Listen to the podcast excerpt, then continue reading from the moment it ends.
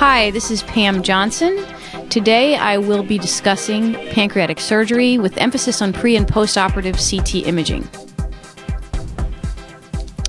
Surgical resection is necessary for the definitive treatment of pancreatic cancer, regardless of whether it's adenocarcinoma or malignant neuroendocrine tumor.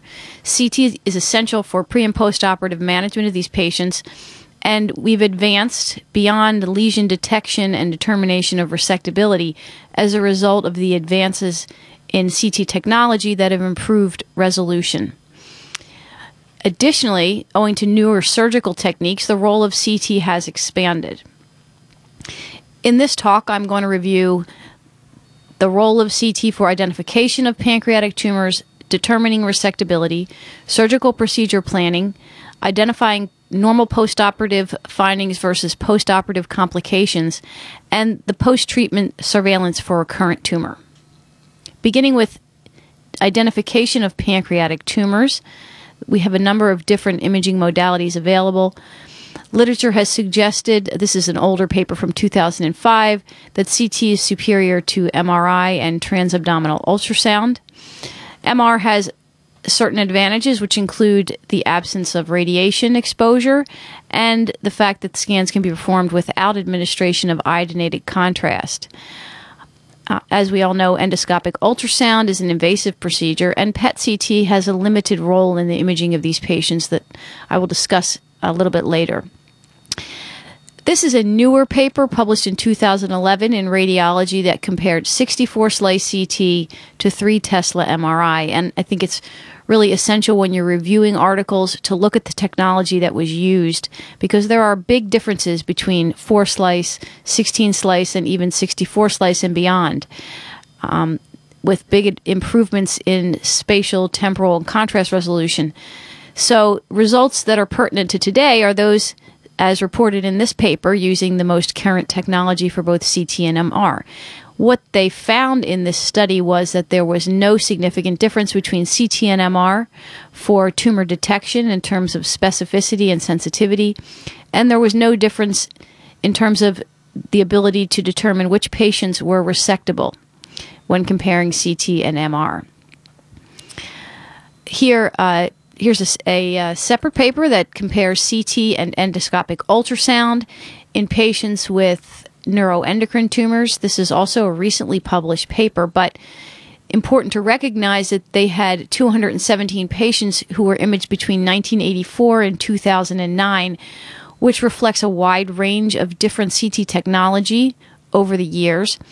The results from this paper showed that endoscopic ultrasound was more sensitive than CT, particularly for insulinoma.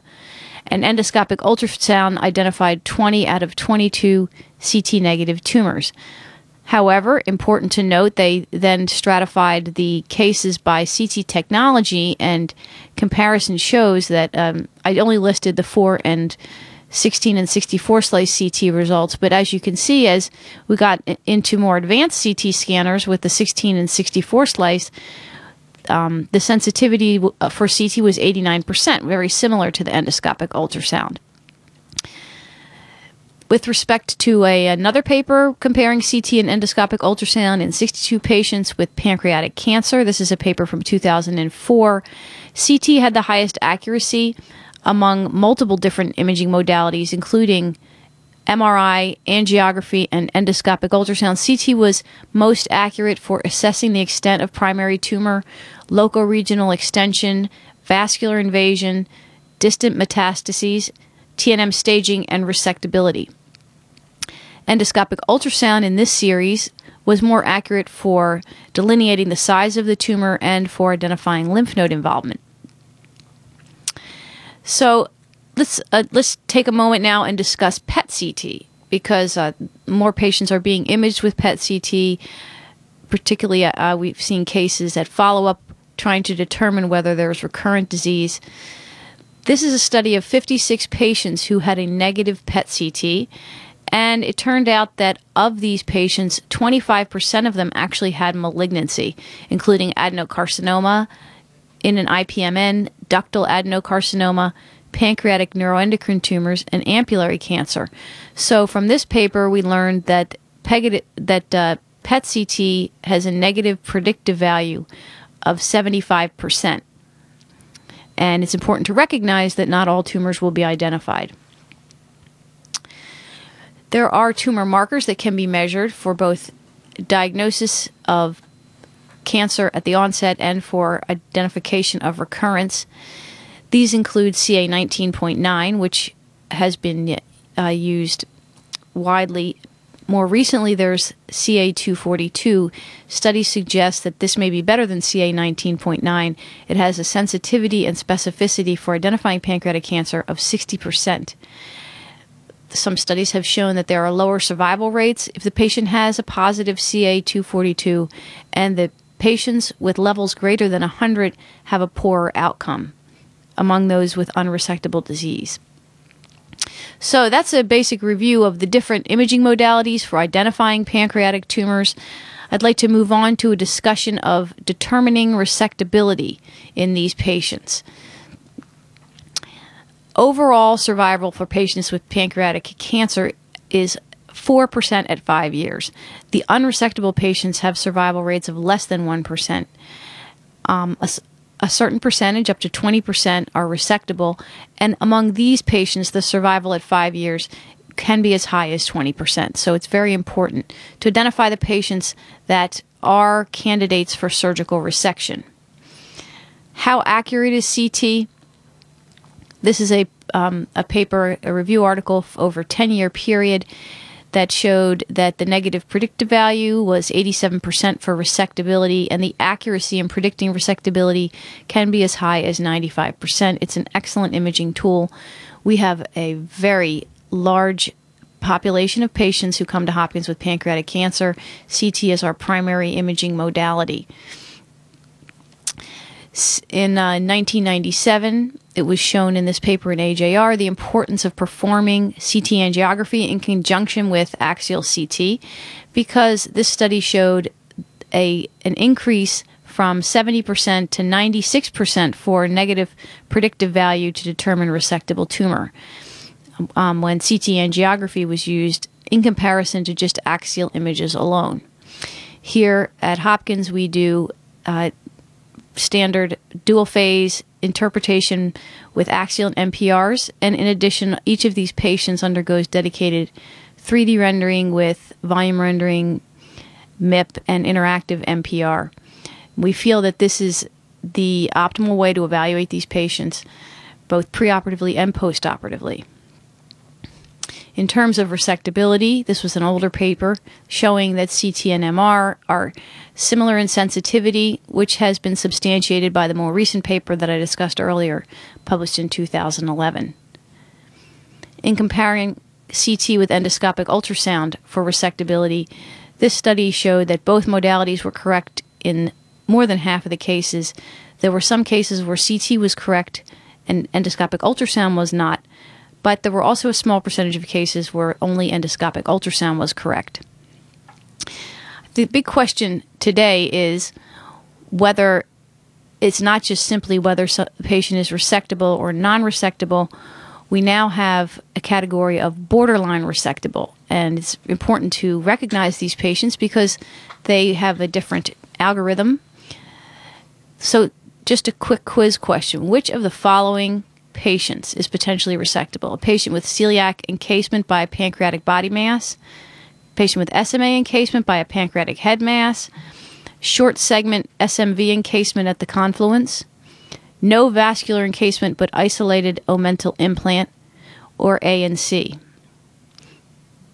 And the answer at the present time in, in a high volume center like ours is that patient A, who has celiac encasement by a pancreatic body mass, and patient C with a short segment SMV encasement at the confluence are potentially resectable. So let's discuss how we define non-resectability. This includes patients with superior mesenteric artery or celiac artery encasement, which on CT is identified by more than 50% of tumor surrounding of tumor surrounding more than 50% of the vessel perimeter. Secondary signs include deformation of the vessel, such as beading and narrowing. Unresectable portal or superior mesenteric vein involvement is uh, non resectability.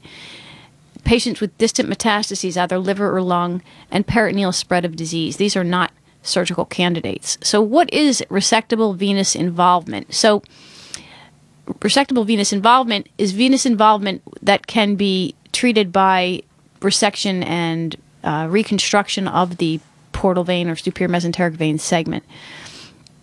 Ideally, the involved segment is downstream from the entry of the jejunal branches, which means cephalad, and the segment is less than two centimeters in length.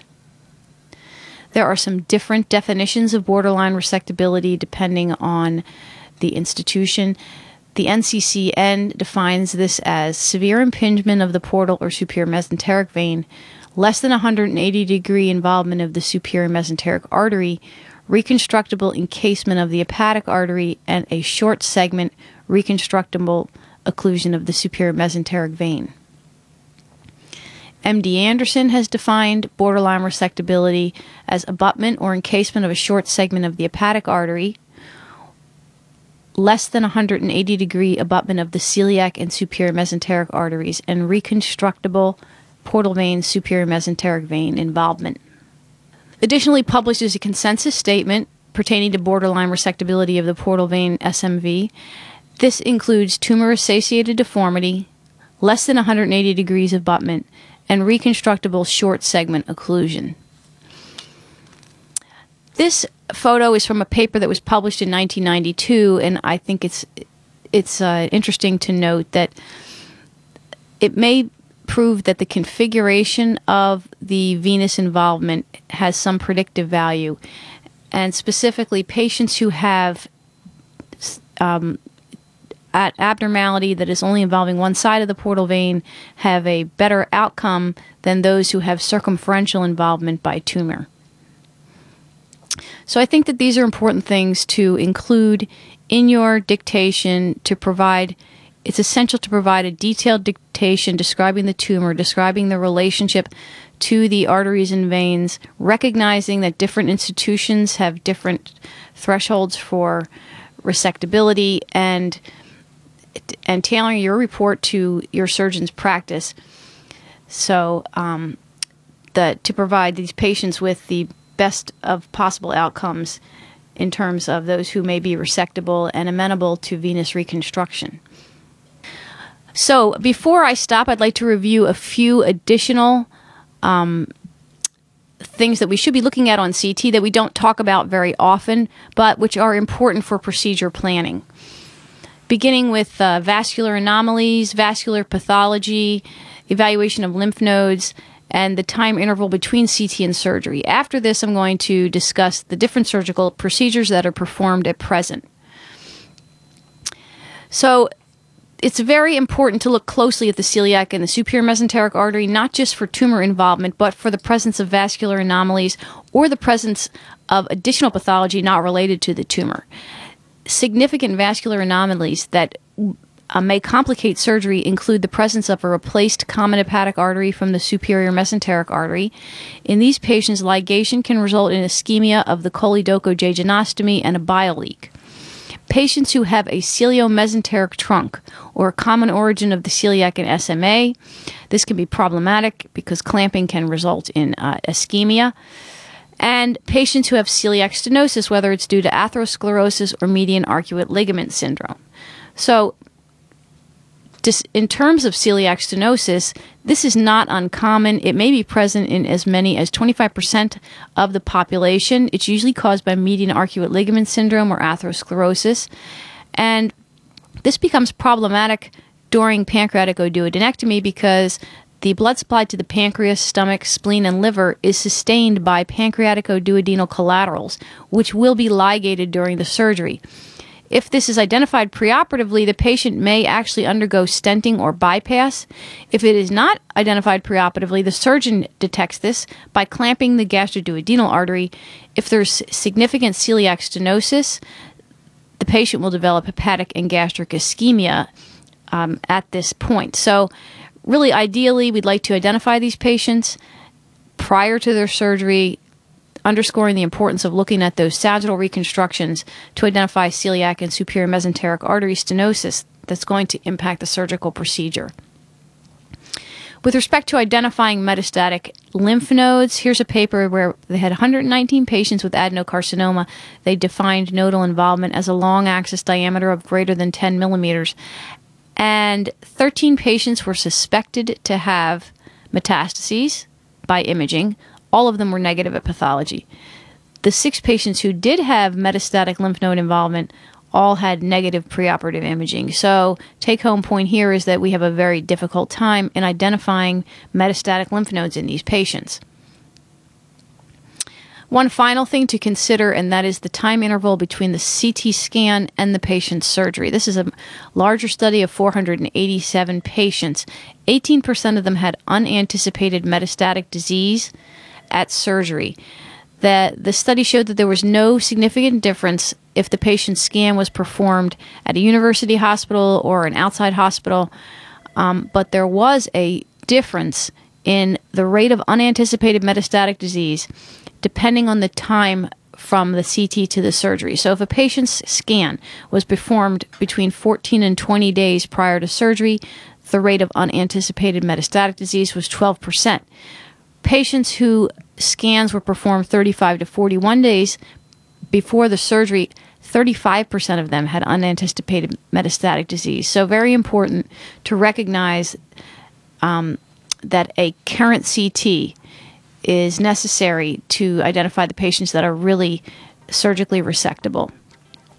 So I think I will stop there. And when I return, we're going to discuss the currently use surgical techniques here at Hopkins, the different range of surgeries, indications.